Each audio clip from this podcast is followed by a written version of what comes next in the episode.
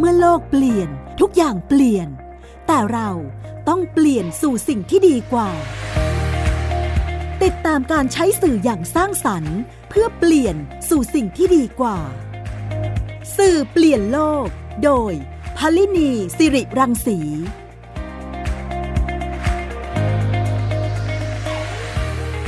สวัสดีค่ะคุณฟังคะกลับมาพบกันอีกครั้งค่ะกับ สื่อเปลี่ยนโลกนะคะ ทางไทย PBS Podcast ค่ะ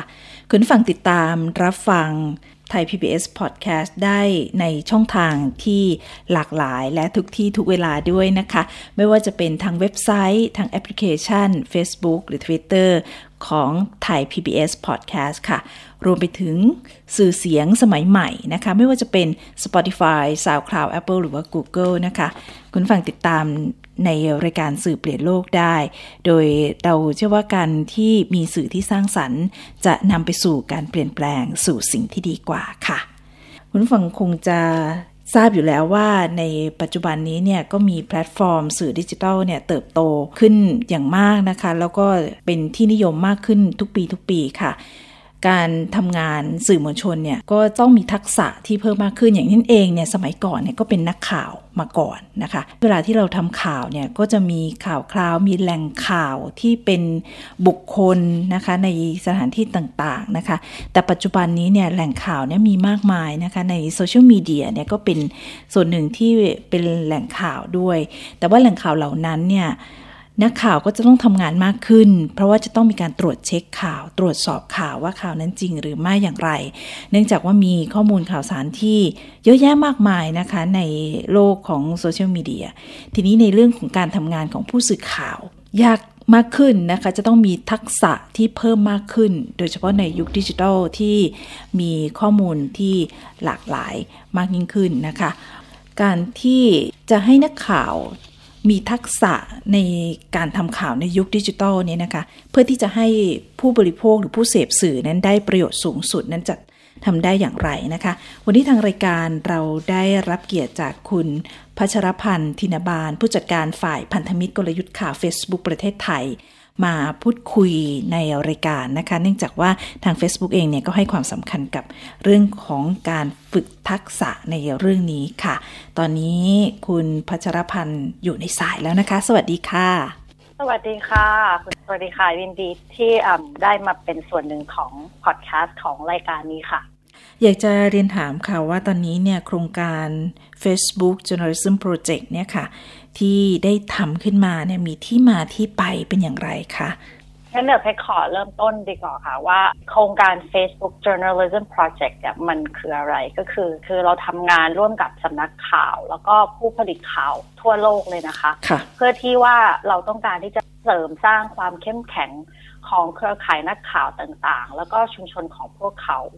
แล้วก็นอกจากนี้คือเราอยากเรายังเห็นว่า digital disruption เนี่ยมันเป็นสิ่งหนึ่งที่เข้ามาสู่ในยุคแพลตฟอร์มนี้ เราก็เลยต้องการที่จะ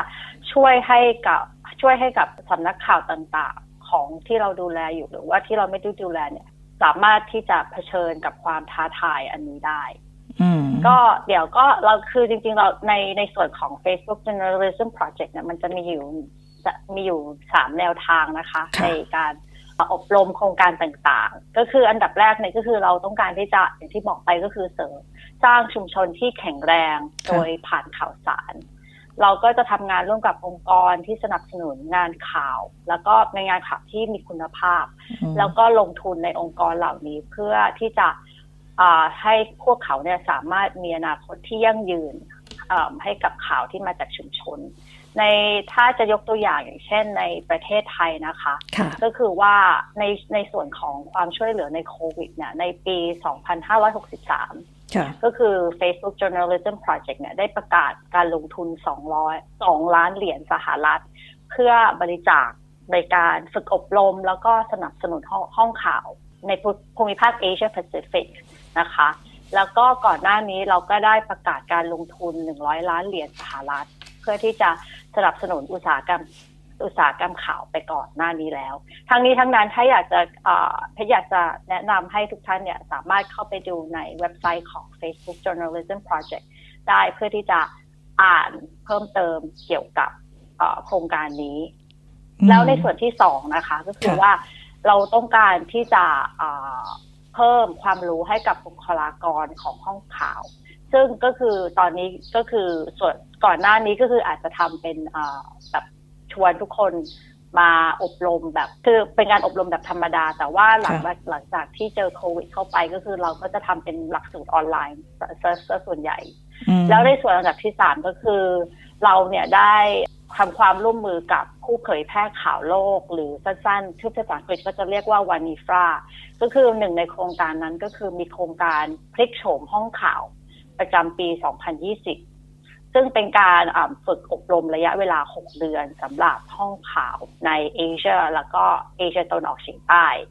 ซึ่งมันก็จะมีโครงการออย่างเช่น Digital Media Bootcamp เป็น COVID Edition แล้วนอกจากนี้ก็คือก็จะมีแบบเป็นเวิร์กช็อปที่ค่อนข้างเร่งด่วน เพราะว่าเราต้องการที่จะถ้าช่วยให้กับสำนักข่าวเนี่ยมีธุรกิจที่สามารถยั่งยืนได้ ค่ะแล้วก็ถ้าจะอีกจะจะยกตัวอย่างอีกโครงการหนึ่งก็คือเป็นโครงการที่ News Partner เนี่ยค่อนข้างตื่นเต้น แล้วก็สนใจกันมากก็คือโครงการ Video Accelerator Program ซึ่งโครงการนี้ก็คืออย่างอย่างที่บอกไปก็คืออยู่ภายใต้ Facebook Journalism Project โครงการนี้ก็คือจะช่วยสำนักข่าวต่างๆ สร้างเนื้อหาวิดีโอที่มีคุณภาพค่อนข้างสูง แล้วก็ เป็นแนวทางที่แบบเรามีโค้ชเป็น personal coach เนี่ยเข้ามาแล้วก็ให้ความรู้ให้คำแนะนำกับสำนักข่าวต่างๆ แล้วก็มันก็จะเห็น ซึ่งก็คือจะประสบความสำเร็จค่อนข้างมาก โอ้ดีมากเลยนะคะ แล้วโครงการนี้เนี่ยในประเทศไทยของเราเองเนี่ยก็ได้ทำโปรเจกต์นี้ด้วย ใช่ไหมคะ แล้วมีพันธมิตรในการทำงานร่วมมีใครบ้างคะ คือที่ผ่านมาเนี่ยคือเป้าหมายของผู้อบรมของเราเนี่ยก็คือเป็นนิวส์เป็นแบบเป็นองค์กรข่าวในส่วนของประเทศไทย นี่ก็คือเป็นองค์กรข่าวใหญ่ ๆสำนักสำนักพิมพ์ใหญ่ ๆ เพราะฉะนั้นนี่ก็คือในประเทศไทยเราทำงานกับเขามาอย่างน้อยแล้วสามปีอ๋อค่ะ อันนี้ก็คือเป็นการช่วยในการพัฒนาคุณภาพของนักข่าวในทักษะด้านดิจิทัลนะคะ ทีนี้จุดประสงค์ สำคัญของของโปรเจกต์นี้คืออะไรคะคือเราต้องการที่จะช่วยพัฒนาให้สำนักข่าวก็คือทั่วโลกเลยสามารถผลิตคอนเทนต์ที่ค่อนข้างมีคุณภาพ แล้วก็ทำยังไงที่ที่จะทำให้พวกสำนักข่าว พวกนี้พวกเขาเนี่ยสามารถที่จะยืนหยัดแล้วก็ดำเนินธุรกิจของตัวเองต่อไปได้ ในแพลตฟอร์มที่ค่อนข้างจะเป็นดิจิทัลไม่ว่าจะเป็น ของ Facebook ของ YouTube หรืออะไรก็ตาม ทีนี้ในในส่วนของเป้าหมายของผู้เข้าร่วมอบรมเนี่ยค่ะ ที่ระวังไว้โครงการนี้เนี่ยค่ะมีใครบ้างคะทีมงาน News Partnership ของเราเนี่ยก็คือทำงานกับองค์กรข่าวสารทั่วโลก ตั้งแต่สำนักงานสำนักพิมพ์ใหญ่ ๆ จนไปถึงสำนักข่าวอิสระที่อาจจะเพิ่งเริ่มต้น ทั้งนี้ทั้งนั้นก็คือเราต้องการที่จะเพิ่มคุณค่าให้กับธุรกิจดิจิทัลของพวกเขา แล้วก็ในเวลาเดียวกันเราก็ยังสนับสนุนสำนักพิมพ์ แล้วก็แม้กระทั่งนักข่าว นักข่าวเอง นักข่าวเป็นแบบเป็น independent journalist อะค่ะด้วยเนี่ยในในภูมิภาคนี้ โดยการผ่านการอบรม แล้วก็เป็นการมีพันธมิตรร่วมกัน ค่ะ อันนี้ก็คือเป็นการอบรมทั้งในส่วนของผู้ประกอบการ ทั้งส่วนของนักข่าวเองด้วย หรือว่าบกข่าวด้วยใช่ไหมคะถูกต้องค่ะ อืม ค่ะ อันนี้ก็เพื่อที่จะทำให้ธุรกิจเนี้ยก็เดินไปได้ด้วย แล้วก็ทักษะทางดิจิทัลของนักข่าวนั้นก็ดีไปด้วยนะคะ เพื่อที่จะทำให้การทำงานในโลกดิจิทัลให้ดีมากยิ่งขึ้นนะคะ เห็นทราบมาว่าทางนี้ได้ร่วมกับรอยเตอร์ ด้วยใช่ไหมคะ ในการฝึกอบรมการทำข่าวในยุคดิจิทัลเนี่ยค่ะ หลักสูตรตรงนี้เป็นเป็นยังไงอะคะกับหลักสูตรที่เราเริ่มเปิดตัวไปนะคะ ก็คือถ้าชื่อภาษาอังกฤษก็คือจะชื่อว่า Reuters Online Training Introduction to Digital Journalism แต่ถ้าคืออย่างหลักสูตรนี้มีแปลเป็นภาษาไทย เพราะว่าจริงๆเขาต้องการที่จะให้นักข่าวในเมืองไทยเนี่ยได้เข้าร่วมฝึกอบ ฝึกอบรมหลักสูตรนี้ ถ้าหลักสูตรภาษาไทยก็จะมีการมีการแปลเป็นภาษาไทยแล้ว ชื่อหลักสูตรหลักสูตรการฝึกอบรม Reuters เรื่องความรู้เบื้องต้นเกี่ยวกับวารสารศาสตร์ดิจิทัลซึ่งหลักสูตรนี้ก็คือเราเปิดเปิดแล้วในภูมิภาคนี้รวมไปถึงประเทศไทยด้วย เราเนี่ยร่วมมือกับ Reuters เป็นโครงการที่ไม่มีไม่มีการเสียค่าใช้จ่าย แล้วเราต้องการที่จะให้นักข่าวเนี่ยต้องการสามารถเพิ่มทักษะการรายงานข่าวได้ หลักสูตรนี้นะคะเป็นการพัฒนาโดยสำนักข่าวรอยเตอร์ เพื่อต้องการที่จะเสริมทักษะความรู้พื้นฐานเกี่ยวกับการรายงานเชิงดิจิทัลอาจจะเหมาะทั้งกับนักข่าวที่อาจจะเพิ่งเริ่มต้นอาชีพนักข่าว แล้วก็นักข่าวที่เป็นนักข่าวมาอย่างยาวนานแล้ว แล้วก็มีประสบการณ์เยอะแล้ว โดยหลักสูตรเนี่ยจะครอบคลุมถึงครอบคลุมถึงเรื่องการรวมข่าวทางดิจิทัล แล้วก็การตรวจสอบความถูกต้องและการรายงานข่าว แล้วก็ต่อไปนะคะ คือการเผยแพร่ในโซเชียลมีเดียแล้วก็รวมถึงการดูแลตัวนักข่าวเองว่าเราจะจัดการกับความคิดของเรายังไง ในช่วงที่เรารายงานข่าวด้วยทำขึ้นมาเป็นในส่วนของภาคภาษาไทยเลยนะคะ นักข่าวไทยเนี่ยก็สามารถเข้าร่วมได้ ใช่ค่ะ มีเป็นภาคภาษาไทยด้วยค่ะ อ๋อค่ะ อันนี้เนี่ยคือจะเข้าไปร่วมได้อย่างไรอะคะ มีเว็บไซต์นะคะก็คือสามารถที่จะ search ได้อาจจะ search คำว่า Reuters Online Training แล้วก็มันก็จะพอปขึ้นมาเลย แต่ถ้าจะอยากได้เว็บไซต์จริงๆ ก็จะเป็น Reuters นะคะ digital journalism com Reuters digital journalism com แล้วก็สามารถที่จะเริ่ม ลงทะเบียน แล้วก็เริ่มทำออนไลน์เทรนนิ่งได้เลยค่ะ คืออันนี้คือเรียนที่ไหนเมื่อไหร่อย่างไรก็ได้ใช่ไหมคะเรียนเมื่อไหร่ที่ไหนอย่างไร เวลาเราพร้อมที่จะเรียนเราก็เรียนเวลา ถ้าเราแบบติดธุระอะไรขึ้นมาแล้วเราเรียนไป พอเราเรียนไปเสร็จเราหยุดก็ได้ แล้วเราก็กลับมาเรียนใหม่ก็ได้ และท้ายสุดก็คือว่าถ้าถ้าเรียนจบแล้วก็ก็จะมี certificate ได้จากรอยเทอร์มอบให้กับทุกท่าน ที่ที่ที่เรียนเสร็จแล้ว ค่ะแหมได้ฟังโครงการนี้มีประโยชน์มากเลยนะคะ ในส่วนของการพัฒนาทักษะ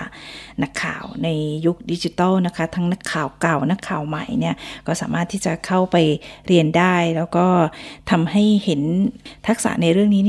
เห็นความแตกต่างเลยนะคะ เพราะว่า ในขณะที่เป็นอดีตนักข่าวมาก่อนเนี่ยนะคะ ถ้าหากทำข่าวในยุคนี้นี่ว่าคงหัวปั่นพอสมควรนะคะ เพราะว่าการเข้าไปหาข่าวในโลกโซเชียลมีเดียเนี่ยนะคะ ก็มีทั้งข่าวจริงข่าวปลอม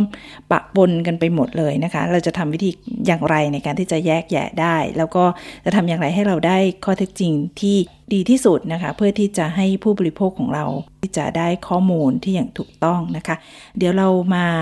พูดคุยกับ คุณพัชรพันธ์ในช่วงที่สองของสื่อเปลี่ยนโลกนะคะ เดี๋ยวพักกันสักครู่ค่ะ คุณกำลังฟังรายการ สื่อเปลี่ยนโลก ไทย PBS Podcast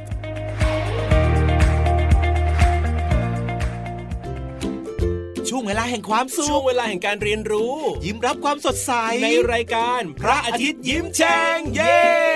พี่เหลือมตัวยาวลายสวยใจดีพี่ รับตัวโยงสูงโปร่งคอยาว พี่วานตัวใหญ่พุงป่องพ้นหน้ำปูพี่โลมาที่แสนจะน่ารักแล้วก็ใจดี ชวนน้องๆ มาเติมเต็มความสุขสดชื่นสดใส ห้องสมุดใต้ทะเล โอ้โห ความรู้เยอะมาก และนิทานลอยฟ้าของเราก็มีนิทานที่แสนจะสนุกมาให้น้องๆ ได้ฟังกันทุกวันเลย อย่าลืมนะติดตามฟังพวกเราได้ที่เว็บไซต์ w w w t h a i p b s p o d c a s t c o m แอปพลิเคชัน Thai PBS Podcast แล้วพบกันนะครับ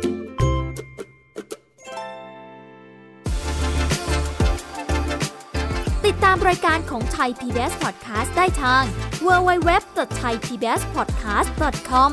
แอปพลิเคชัน Thai PBS Podcast หรือฟังทาง podcast ช่องทางอื่น ๆ Spotify SoundCloud YouTube Google Podcast Apple Podcast และ Podbean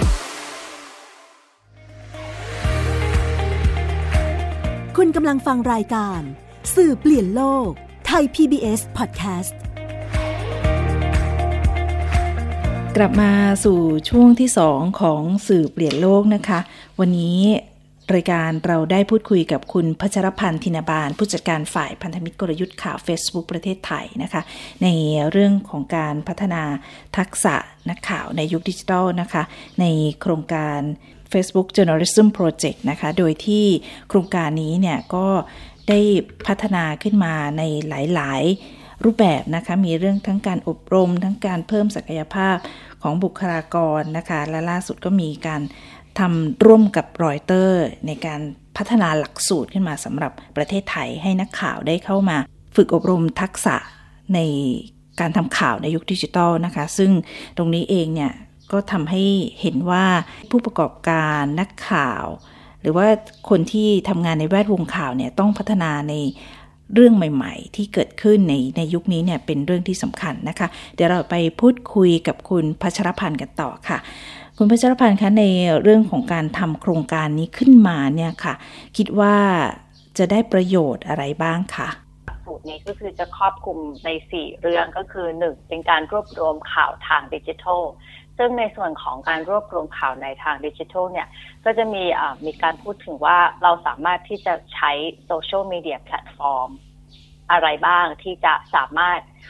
รวบรวมข่าว ไม่ว่าจะเป็น Facebook YouTube Red Reddit Snapchat ก็คือมีทั้งหลาย ๆ ไม่ใช่เน้นที่เรื่อง Facebook อย่างเดียว แต่ว่าครอบคลุมไปถึงโซเชียลมีเดียแพลตฟอร์มทุก ๆ โซเชียลมีเดียแพลตฟอร์มที่ที่เราที่เราสามารถใช้อยู่ แล้วในส่วนที่สองก็คือจะเป็นการตรวจสอบความถูกต้องและการรายงานข่าว ในส่วนนี้ก็คือเราจะสามารถดูได้ว่าวิธีการที่เราจะทำ news verification and reporting เนี่ย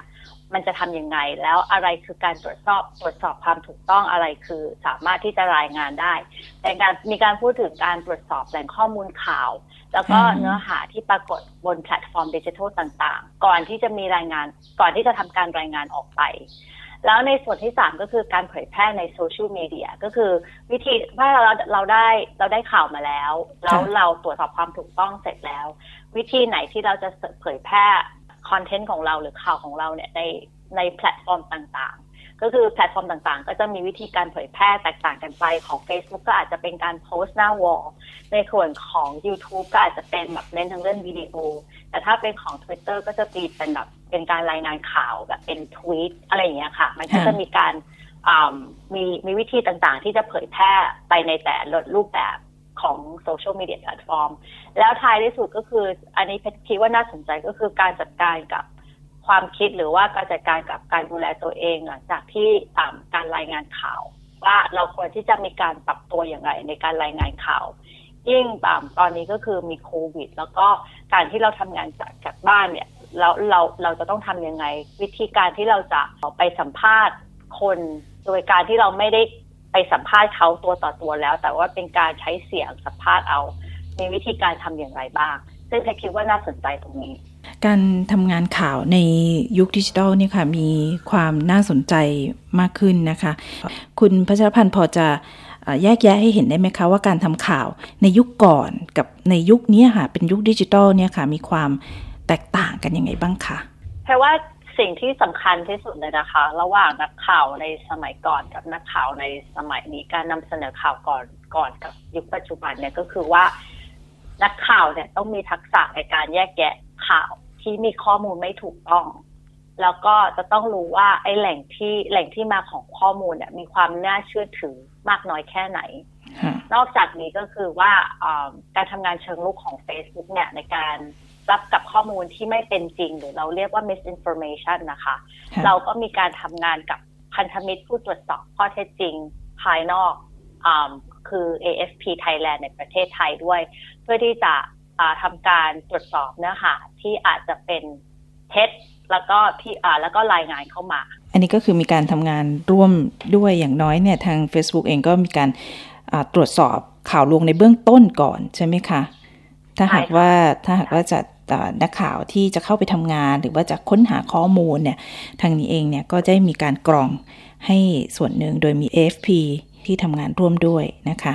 ใช่ค่ะ ถูกต้องค่ะ ทีนี้ นักข่าวในยุคดิจิตอลเนี่ยค่ะ ที่เราได้คุยกันในวันนี้เนี่ย คุณเพชรมองว่ายังมีทักษะอะไรบ้างที่นักข่าวจะต้องนำเสนอ